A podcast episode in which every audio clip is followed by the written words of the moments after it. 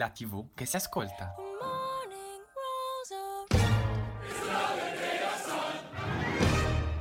Ed eccoci, buon pomeriggio, nuovo mercoledì assieme, quindi come dico sempre io, nuova puntata di Audience, la tv che si ascolta, anche oggi pronti a intrattenervi ovviamente a stare con voi per questa oretta. Io sono Matteo. E io sono Gianluca. Buon pomeriggio a tutti, anche oggi una puntata speciale di Audience dedicata al genere del reality quindi avremo tanto di cui parlare indubbiamente. Molto. Intanto vi ricordo di seguirci sui nostri social Facebook ed Instagram dove ci trovate come Radio Yulm e ovviamente anche sul nostro sito www.radioyulm.it per riascoltare le puntate in podcast o leggere uno dei nostri numerosissimi articoli. Intanto io Matteo direi di non perderci troppo in chiacchiere e di passare subito alla grande musica di Radio Yulm e abbiamo Dua Lipa.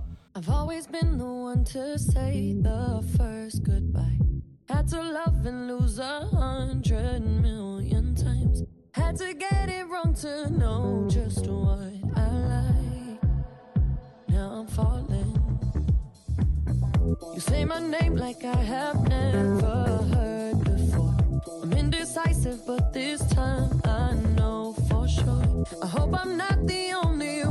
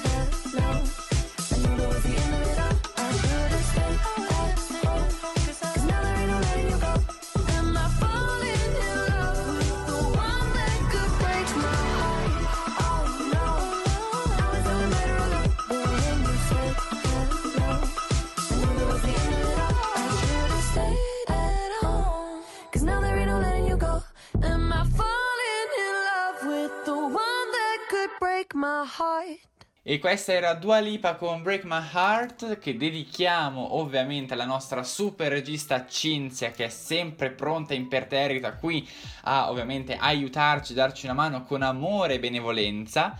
Però adesso partiamo subito con questa nostra puntata speciale che come dicevi tu già Lupo Canzi è proprio dedicata al reality show, quindi abbiamo molte cose da dire, però come eh sì. sempre noi facciamo gli storici, gli Alberto Angela della situazione e partiamo raccontando le origini di questo genere televisivo che anche oggi vi raccontiamo, perché pensiamoci un attimo perché circa vent'anni fa la televisione generalista ha subito una fortissima rivoluzione e ovviamente tutti i palinsesti del mondo si sono un po' cambiati quando appunto è arrivato ed è nato il reality show.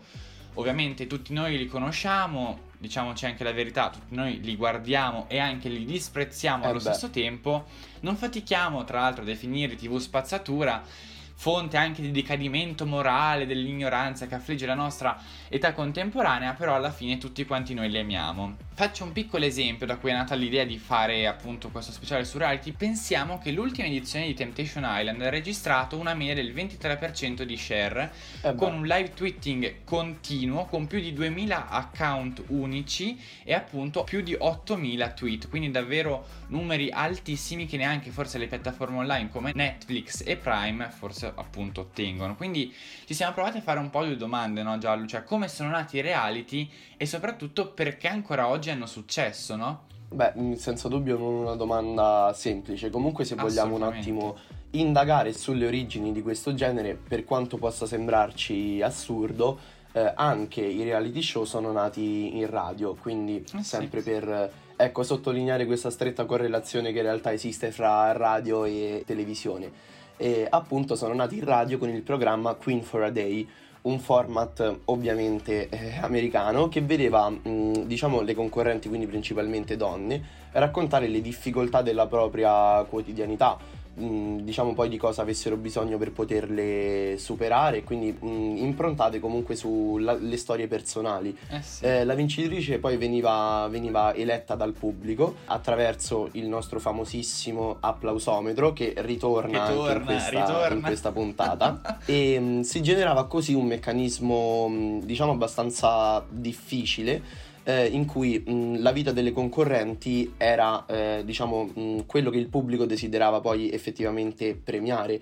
Gli spettatori certo. si trovano per la prima volta di fronte a ciò che gli esperti definiscono unscripted drama, ovvero le esperienze di vita di persone reali, non di personaggi costruiti. Finti, Quindi non parliamo certo. di sitcom o di film con cui poi era possibile creare anche una forte connessione emotiva, ma stiamo parlando quindi appunto di persone reali con storie vere che poi la radio si è presa mh, diciamo la briga di raccontare e il pubblico poi di premiare queste, queste storie. Ma mh, direi di andare avanti Matteo e capire come è arrivato in tv. Bene sì, perché poi eh, in un numero del 1973 di eh, questa guida televisiva, Margaret Mead firma un breve articolo sul nuovo show della appunto PBS, che stiamo parlando ovviamente della tv pubblica statunitense, sì. che si chiamava appunto An American Family, che raccontava la storia di una vera famiglia americana, quindi come dicevi tu non una storia fittizia, ma appunto una realmente esistente.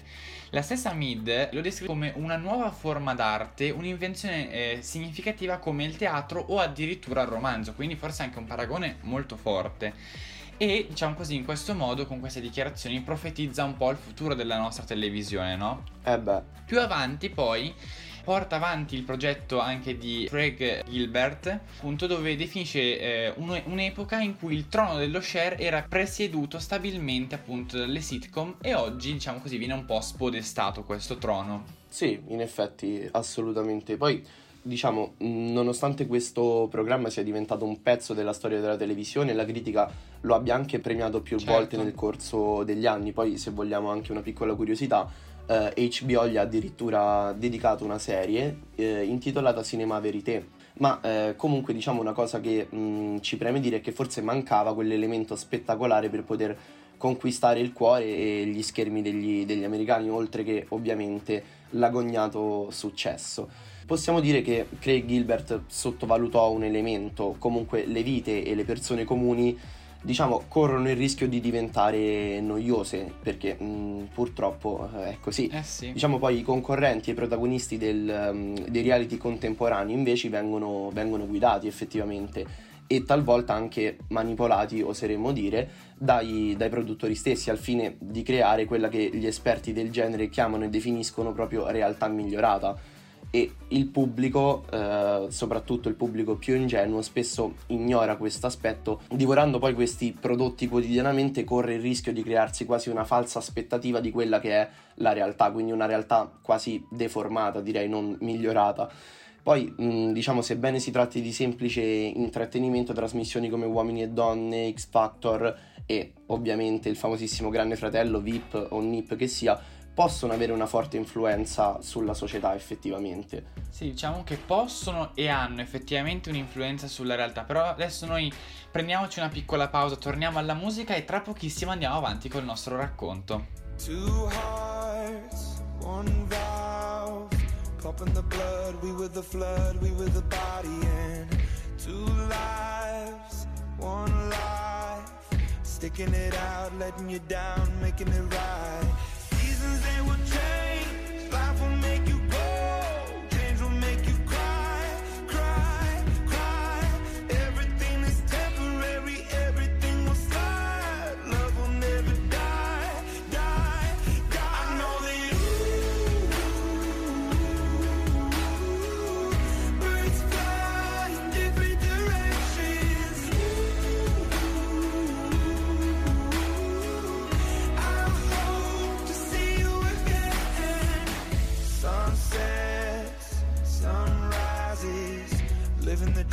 watching the leaves changing the seasons. Some nights I think of you, reliving the past, wishing it lasts, wishing and dreaming. Seasons they will change, life will make you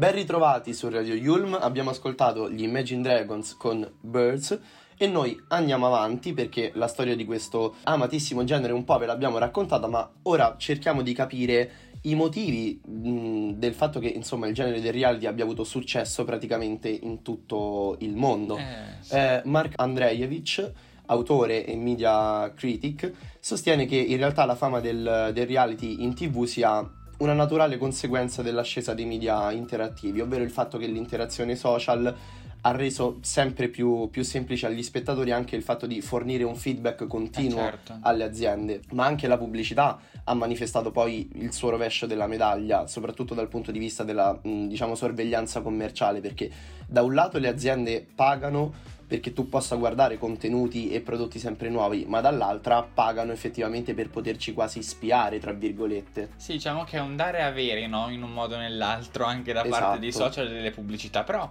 la domanda sorge spontanea, cioè quindi come è iniziata questa nuova era? E soprattutto, mh, cioè, rispondiamo subito a questa domanda. L'era dei reality è iniziata, come dicevi tu, proprio con l'avvento del web, in realtà con l'avvento dei social. Perché beh. se i reality show si dimostrano, eh, diciamo così, inquietantemente autentici, potremmo definirli così, è stato proprio perché sono stati ideati in modo che rispecchiassero sin da subito le vite eh, comuni degli spettatori.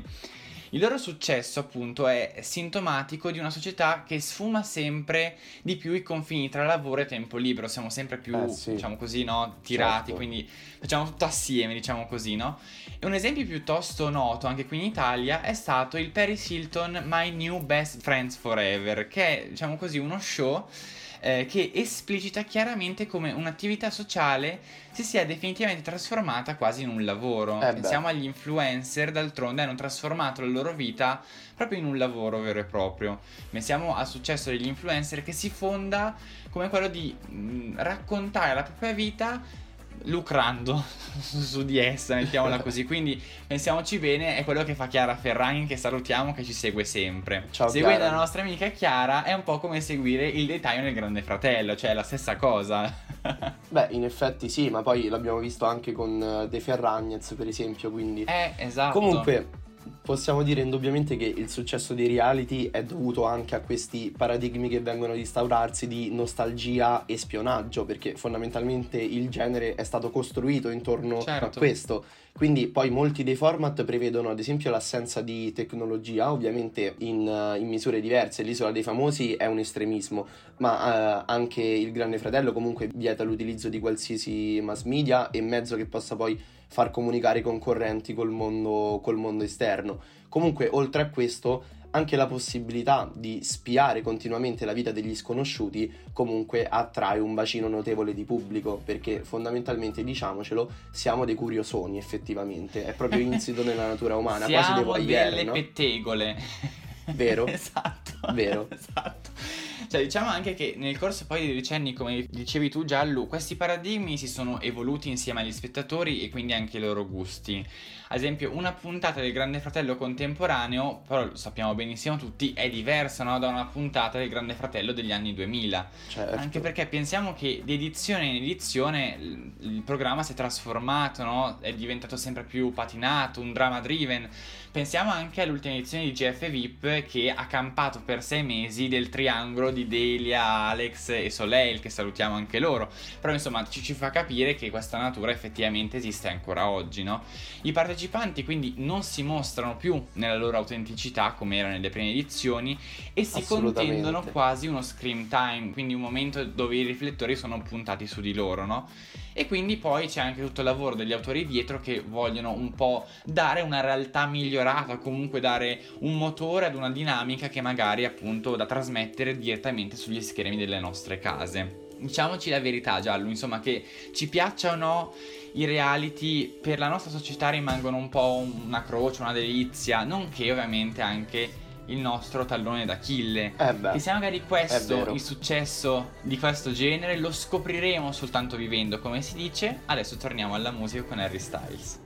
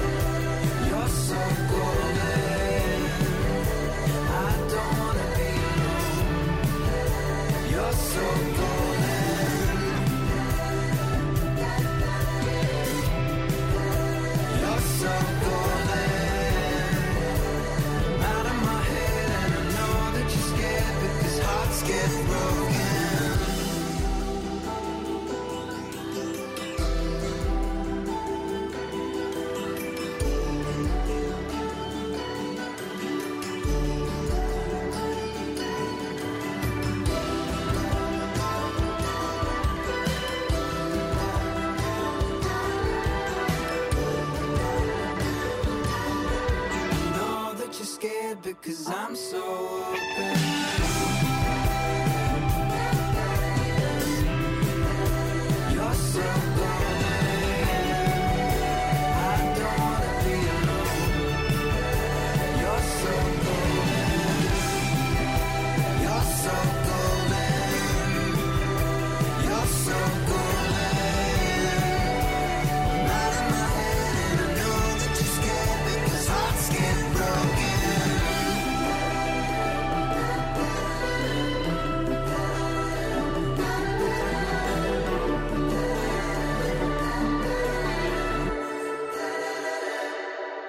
E sulle note di Golden di Harry Styles noi torniamo, questa è Audience, la tv che si ascolta, ci siamo sempre io che sono Gianluca, il mio compagno Matteo e la nostra regista Cinzia che salutiamo. Io vi ricordo di seguirci sulle nostre pagine social Facebook ed Instagram dove ci trovate semplicemente come chiocciola Radio Yulm, ma direi di proseguire con il nostro racconto. Abbiamo parlato di storia, abbiamo parlato di successo e comunque parlando di storia non possiamo che far menzione del programma che per primo ha cambiato e portato al successo questo Certo. genere. Nello specifico, soprattutto in Italia, ci ha mostrato cosa effettivamente fosse un reality show. Stiamo parlando di quello che è il padre di tutti i reality, ovviamente Grande Fratello. Ovviamente Giallu, e diciamolo subito, era il 14 settembre del 2000 quando si aprirono per la prima volta le porte degli studi del Grande Fratello e per la prima volta andava anche in onda. Non eravamo neanche nati. Neanche nati, esatto, saremmo nati un annetto dopo più o meno. Cinzia invece ci dice che lei l'ha visto, anzi ha fatto proprio il Grande Fratello, proprio era lì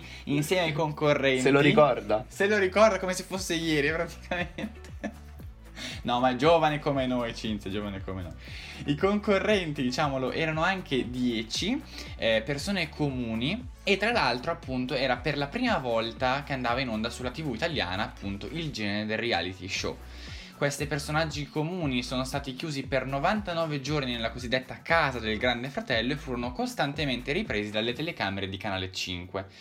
Poi ovviamente sul loro destino venne inaugurato il meccanismo che poi oggi tutti conosciamo e che tutti i reality hanno adottato che è quello delle nomination, dove poi tramite il televoto e non più l'applausometro, Sì, che sì. mi spiace per lui ma è stato sostituito, Eh, a un certo appunto, punto. diciamo così, decretava l'eliminazione e poi anche la vittoria appunto di un concorrente.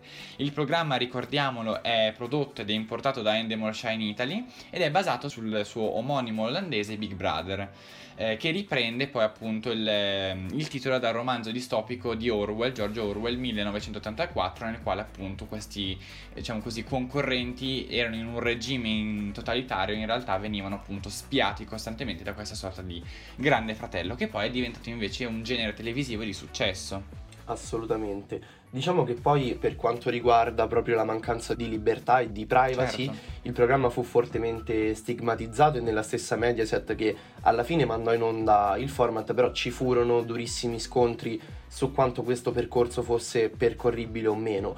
Eh. Leonardo Pasquinelli, che all'epoca era appunto il capo dell'intrattenimento Mediaset, ha svelato in un'intervista al Corriere della Sera proprio che quando è arrivato il Grande Fratello ci fu una grandissima discussione in azienda perché c'era chi sosteneva che fosse un programma addirittura ai limiti della moralità e spingeva per trasmetterlo in seconda serata su Italia 1. Addirittura. Alla fine, come tutti sappiamo, andò invece in diretta in prima serata su Canale 5 e anche in diverse strisce quotidiane sullo stesso canale. E Pasquinelli ha poi affermato che la scelta della, della conduttrice e scrittrice Daria Bignardi derivò effettivamente dalle stesse discussioni perché diciamo fu essenziale per mitigare un po' l'impatto critico in un paese cattolico come era il nostro all'epoca. Diciamo che lei poteva essere il volto giusto per unire diciamo alto e basso per dare quasi un manto borghese e rispettabile ad uno show che mh, si prefigurava come popolare e quasi indecente. Eh, certo. Poi alla conduzione della, della Bignardi, ricordiamolo, venne anche aggiunta la figura dell'inviato,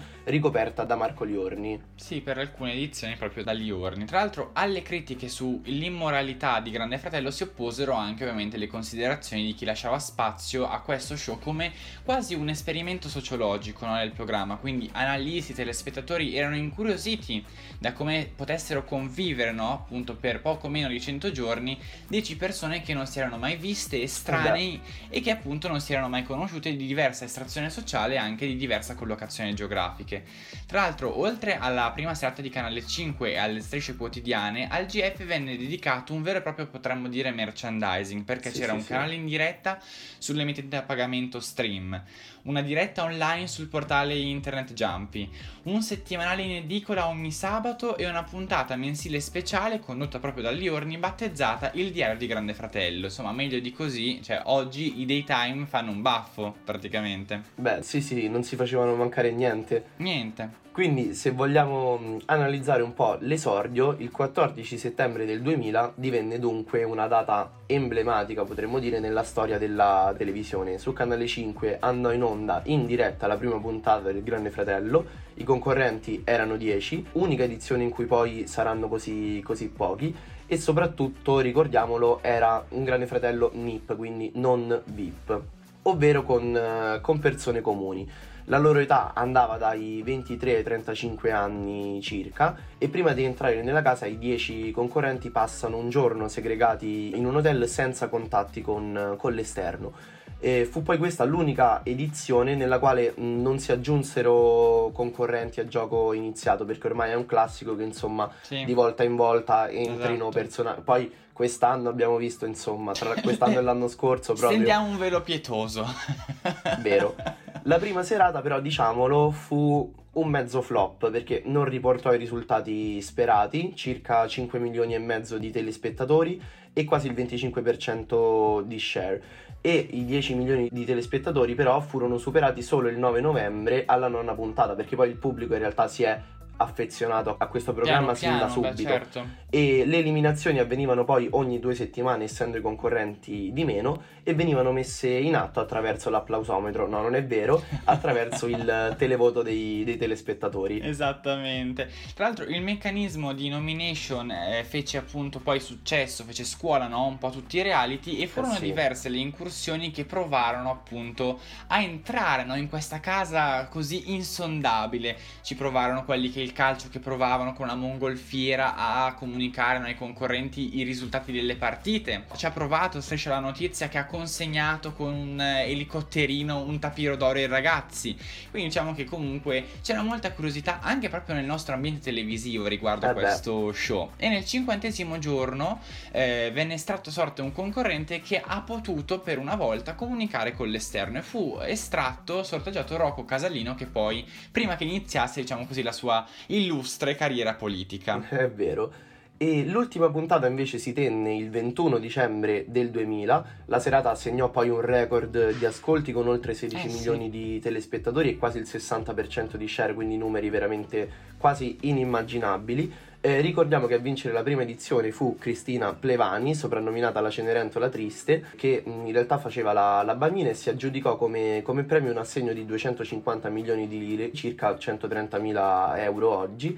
E mh, se invece dobbiamo un attimo ricordare che cosa sta facendo oggi eh, la stessa Cristina Plevani, fa la cassiera part-time in un eh, supermercato e l'istruttrice di nuoto e fitness, quindi non lo so, forse la sua, la sua strada ha preso una piega particolare, ma io direi comunque Matteo di prenderci una pausa e ci ascoltiamo gli Offenbach. I feel it in my head, my shoulders, knees, and toes, my bones. Music gets me through the highs and lows. My head, shoulders, knees, and toes, my bones. You're keeping me from feeling all alone. I've been praying to a thousand different stars, to a thousand different arms, till I found you. I've been chasing by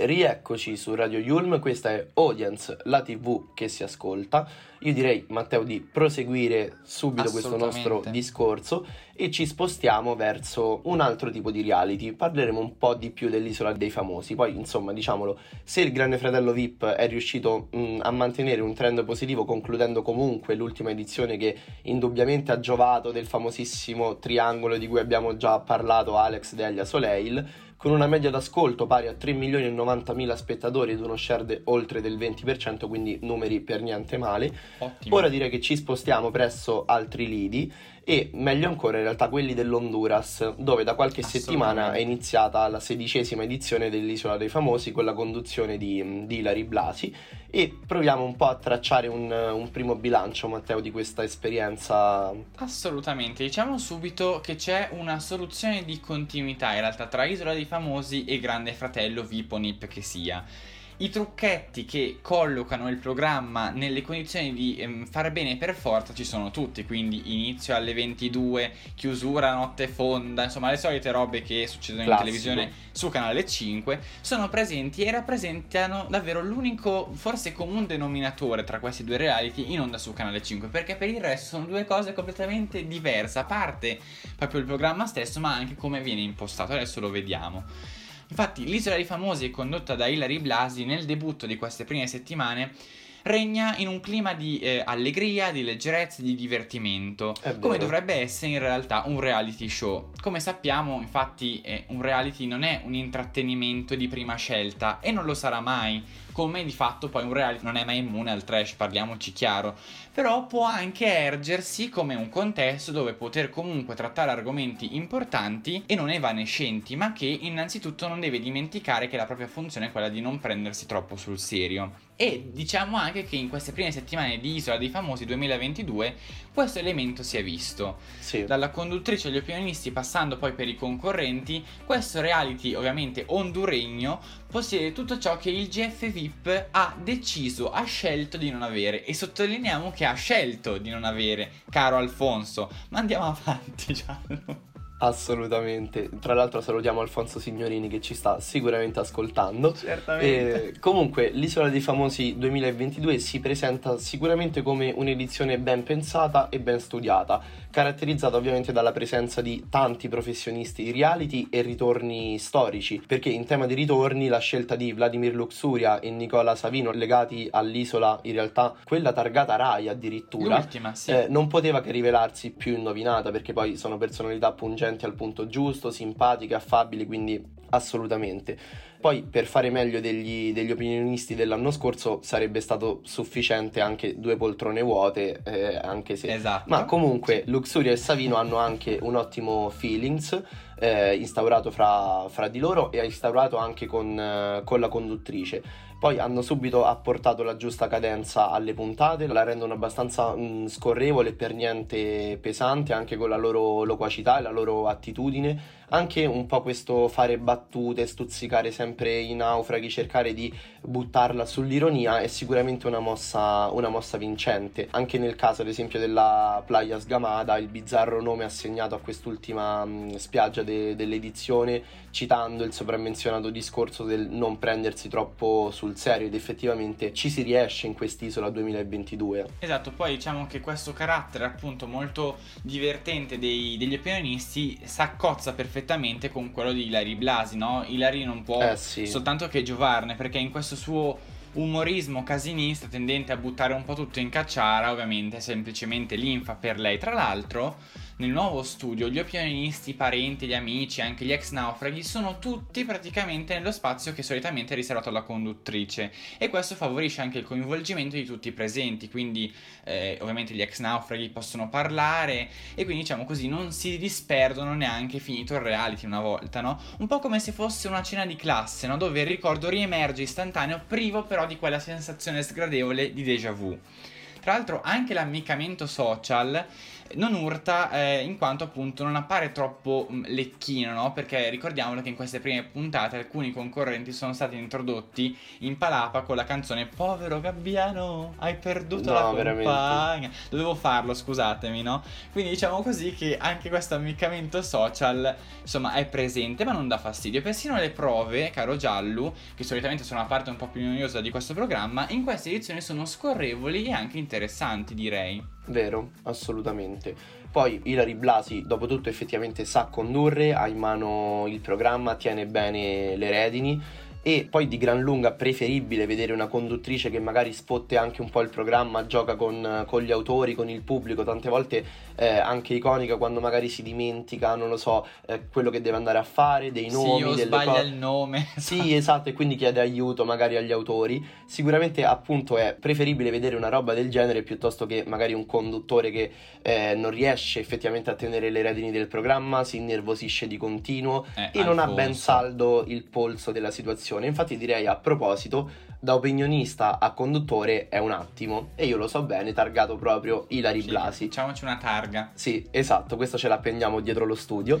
Si nutre poi la sensazione che in realtà da ogni concorrente si possa tirare fuori qualcosa. Ed in effetti è vero, diciamo, lo sfottò ad Antonio Zechila, Ilona Staller, la simpatia del figlio di Carmen Di Pietro, l'irruenza di Floriana, anche Lori del Santo, che tra l'altro non fa mai parlare il suo giovane compagno, o anche il disagio e la gaff di Nicolas Vaporidis con Vladimir Luxuria.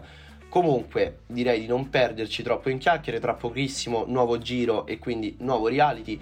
Non so di cosa parleremo tra poco, nel frattempo vi lasciamo alla musica. Hi everybody, this is Skin. You're listening to Choosing to Listen Clear now, baby. Yeah, yeah, cause it begins like.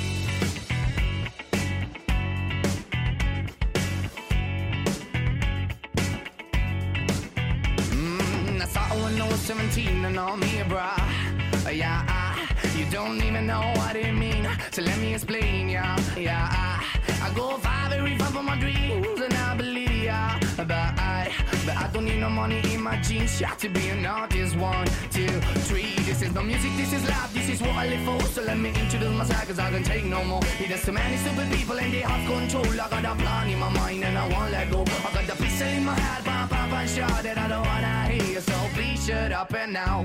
Hey, yeah, yeah.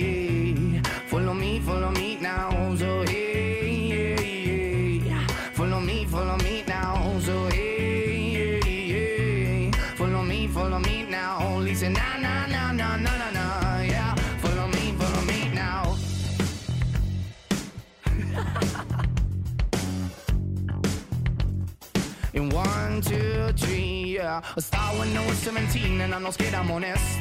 Yeah, ah, ah. And I know that it's some cliche, but this is my moment, this is my moment.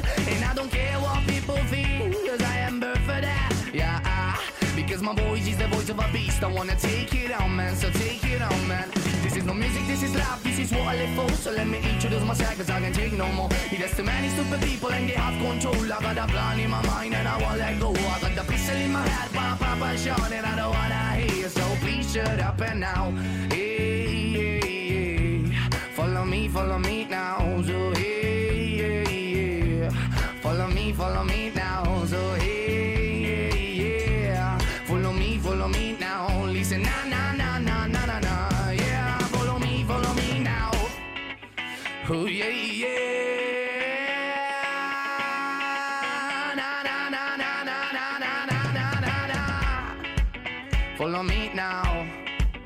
follow me now.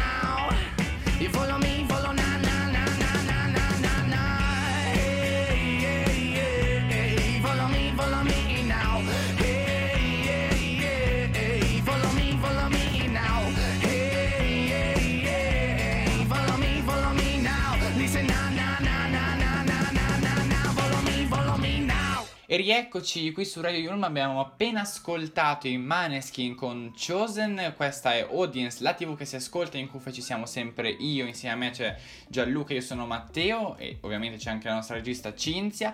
Vi ricordiamo di seguire Radio Yulm su tutti i nostri social, su Facebook, Instagram e sul nostro sito www.radioyulm.it per rimanere sempre connessi con audience e non solo. Per adesso, caro Giallo, torniamo al nostro speciale ultimo blocco, eh, quindi come dicevi tu, nuovo giro, nuovo reality, perché se parliamo di reality non potevamo non analizzare l'ultima fatica televisiva della nostra amica Barbarona d'Urso, Eh ovvero La Pupa e il Secchione Show, che è un programma ovviamente cult, col cuore, come dice Cinzia, da anni ormai di Italia 1, ma che con la sua gestione è stato completamente stravolto tra pochissimo vedremo come. Perché, diciamo così, ci sarebbe non poco da dire sulla Pupa e Secchione Show e sui mille programmi che dentro questo programma sono contenuti. Vero. Perché in primis la Pupa e Secchione dopo queste prime puntate di versione show entra di diritto e mi assumo io le responsabilità, io e la nostra Academy, nel novero dei format che non trovano pace come un'anima in pena. Perché giallo? Vediamolo. Beh, non posso darti torto. Diciamo che la svolta factual, tra virgolette, avvenuta due anni fa con la Pupa e il Secchione Show e viceversa, senza studio e che strizzava un po' l'occhio a Temptation Island, è durata giusto il tempo di due edizioni e la decisione di intervenire nuovamente sul format prima di riproporlo, però diciamolo, è stata una decisione abbastanza saggia, Certo. perché già l'anno scorso nell'edizione condotta da Pucci la nuova versione sembrava aver quasi esaurito il proprio potenziale, essere quasi agli sgoccioli e quindi più che di intervento però in questo caso sarebbe più opportuno parlare di restauro perché la Pupa e il Secchione sostanzialmente con questa quinta edizione ha ricevuto il medesimo restyling al quale fu sottoposto il Grande Fratello nel 2018 circa e anche l'anno successivo con GF 15 e 16 entrambi condotti non a caso da chi? Da Barbara D'Urso Ovviamente, c'è sempre il suo zampino, insomma. Il GF, tra l'altro, nella versione standard, come ricordiamo perfettamente, tornò in onda con un cast che miscelò ragazzi e ragazze sconosciuti, come dovrebbe essere ovviamente ogni GF, e pseudo VIP che vivacchiavano da anni nell'incommensurabile sottobosco televisivo, ovviamente governato da Barbara D'Urso, no? Un ibrido che trova ampi riscontri anche nell'attuale GF VIP, se proprio vogliamo dirla tutta. Tra l'altro, come è accaduto nei sopracitati GF, appunto, anche in questa quinta edizione di Pupa e Secchione Show è colma di personaggi che hanno ovviamente frequentato i salotti televisivi di Barbara D'Urso prima della rivoluzione messa in onda da questa stagione da Mediaset, perché sappiamo che gli hanno dato una bella ridimensionata, diciamo Eh, così. sì. Infatti, a pomeriggio 5 in questa edizione si è parlato molto di GF VIP o comunque di vicende vagamente trash, come ad esempio la truffa amorosa di Flavia Vento con appunto il bellissimo Tom Cruise, però sempre con un taglio giornalistico e toni sempre misurati, quindi diciamo così non più la cacciara di una volta, no? No, no, è vero, è vero. Anche se c'è da dire che alla Pupa il Secchione Show il livello di intrecci è talmente alto che quasi Beautiful ci fa un baffo praticamente. Sì, E noi cercheremo in realtà di provare a spiegarvi qualcosa ed essere più comprensivi possibili. Partiamo con il fatto che Soleil Sorge, opinionista, di cui poi eh, la scelta di averla ricade nel fatto di cercare di ricavare talenti dal GF VIP. Dopo Tommaso Zorzi, vincitore dell'edizione prima di Soleil Sorge, e Pierpaolo Pretelli, forse la prossima è proprio lei. Poi Soleil ha collegamenti con Mila Suarez ex di Alex Belli, quindi ricitiamo questo triangolo Soleil, Delia, Alex. Poi c'è Gianmarco Nestini, fratello del suo ex fidanzato Luca. E poi con Maria Laurea De Vitis, ex di Paolo Brosio, la loro storia d'amore poi fu oggetto di moltissime puntate di live, non è la D'Urso, e con cui in realtà hanno spesso anche discusso in, in passato. E in effetti queste discussioni sono immediate, come ovvio che fosse, e eh, effettivamente sono state tante, non sono mancate, infatti abbiamo detto livello di intrecci altissimo. Sì, io ho già mal di testa, tra l'altro, ma andiamo avanti, cioè nel senso per non parlare poi di Vera Mialis che è compagna di Amedeo Goria e quindi del suocero del secchione Mirko Cangitano che tra l'altro ho scoperto essere un altro laureato Yulm Wow. proprio in CMP caro giallo, quindi tra qualche anno noi saremo a fare i secchioni alla pupa del secchione, ho capito? No? Beh, lui è fidanzato con Gwenda Goria e quest'ultima è in rapporti non idilliaci proprio con Vera Miales, quindi un casino insomma. Tra l'altro anche Mila Suarez per motivi ignoti ha dei sospesi con Cangitano e Gwenda Goria, insomma diciamo così un casino, anche perché poi per finire Mirko Cangitano è il testimone di nozze di Alex Belli, No, insomma vabbè. ci fermiamo qui perché eh, noi siamo stati eloquenti abbastanza ma è un casino, io ho già mal di testa, poi prenderò un'aspirina. Il giochino però è sempre lo stesso, cioè gossip portati da fuori, inseriti nel programma, messi alla merce di tutti e spiegati anche frettolosamente a quella parte del pubblico che giustamente ha una vita sua a cui pensare, insomma. Beh, assolutamente. Poi diciamo che per Barbara D'Urso la pupa e il secchione non è un terreno del tutto inesplorato perché parecchi anni fa la conduttrice ha vissuto l'esperienza di un 2 3 stalla, un tremendo reality, diciamolo proprio senza filtri, che aveva il fine di cavalcare un po' il successo della pupa e il secchione, ma proponendolo in una location diversa, in una variante quasi campagnola, eh, con un riferimento abbastanza chiaro a un altro reality, ovvero la fattoria. E di quell'esperienza però mh, non, non- non c'è nulla perché tornando al discorso Barbara D'Urso con gli autori ha modellato questa edizione della Pupa e il Secchione attorno a lei e al proprio mondo proponendo poi personaggi che hanno trovato spazio nei suoi programmi e rispolverando anche tormentoni e caratteristiche dei suoi talk show i cosiddetti shock, eh, la busta shock gold, il cinema emozionale, insomma durante le discussioni si è respirato proprio a pieni polmoni l'atmosfera di Live non è la D'Urso, il suo zampino proprio si vede, è presente e Dovunque. esatto. Tra l'altro, i collegamenti con le passate edizioni di Pupa e Secchione ci sono, ci sono, sono labili, ad esempio il bagno di cultura, i secchioni, le pupe, insomma, diciamo che alcuni elementi ovviamente ci devono essere, però diciamo così che l'attenzione è leggermente svanita, no? Perché ci sono, ad esempio, secchioni che sono più belli dei pupi, cioè un Sì. casino, insomma. Oltretutto, ovviamente, la ciliegina sulla torta, la chiusura a notte fonda per gridare ovviamente il giorno dopo al miracolo leggendo i risultati d'ascolto, caro Giallo. Esatto. E quindi, diciamo, la notizia è una. Barbara D'Urso ha di nuovo il suo live e il suo GF, la sua domenica live e anche il suo vecchio pomeriggio 5, perché Tutto in tutto ciò effettivamente il vero La Pupa e il Secchione 5 non è mai iniziato. Io direi Matteo, ascoltiamoci Mahmood. Dorado. Dorado. Dorado, dorado, dorado. Nelle tasche avevo nada, ero culo nero Prada. Camminando per la strada stringevo un rosario, ho viaggiato lontano da qui. Fuori bevo su una scala, dentro casa canto lana.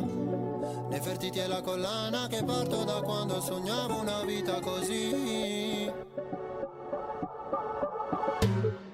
Sogno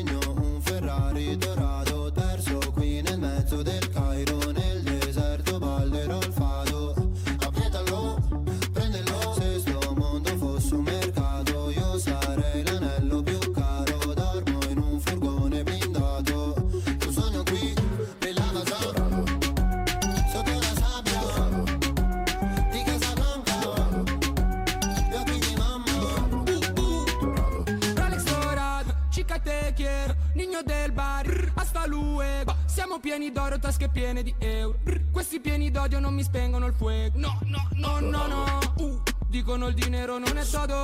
Uh, mi piace lei perché ha il culo sodo. Uh, la potrei portare ad Eldorado, andare dritti al sodo, ok? Sogno un Ferrari dorato perso qui nel mezzo del Cairo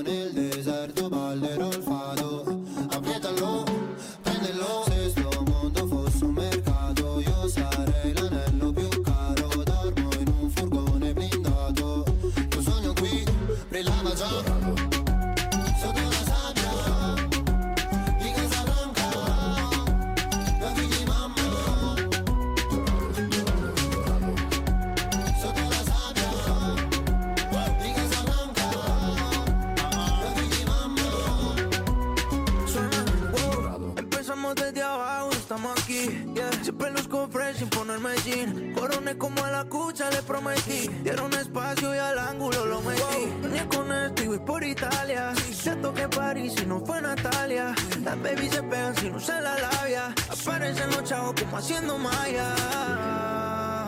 Uy, yeah. Rezo pa' que al enemigo no le vaya mal. Robo es el Ferrari que me voy a comprar. ah, quizás. Dorado, yo, Sotto la sabbia Dorado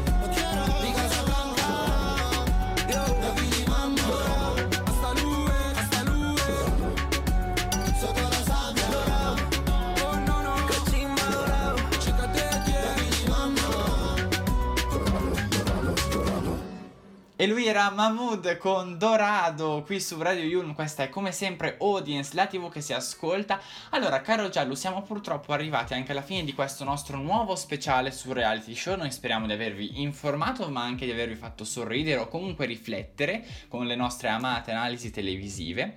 Noi ovviamente vi ricordiamo che Audience torna puntuale settimana prossima, mercoledì alle 17 qui su Radio Yulm, ma che se vi siete persi qualcosa potete riascoltarci ogni sabato in replica sempre alle 17, sempre qui su Radio Yulm. Matteo, impeccabile come sempre. Caro Giallu, ovviamente Radio Yulm però è sempre con noi, no? Assolutamente sì, perché vi ricordo se volete seguirci, se dovessimo mancarvi, potete farlo sui nostri social, Facebook ed Instagram dove ci trovate come chiocciola Radio Yulm o sul nostro sito www.radioyulm.it dove potete riascoltare le puntate in podcast, soprattutto audience, Soprattutto. e anche leggere uno dei tantissimi articoli che ehm, il nostro blog scrive. Intanto io ci tengo a salutare e ringraziare la nostra regista Cinzia, soprattutto per la Tanto pazienza, love. perché ce ne vuole tanta. Voi non lo vedete magari, ma effettivamente ci vuole pazienza. Come direbbe Barbara, col cuore, no? Cioè- Col cuore.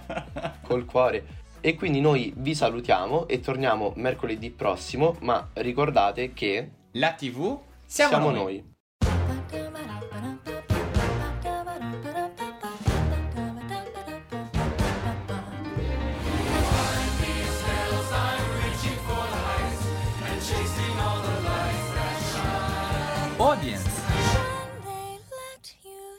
La TV che si ascolta.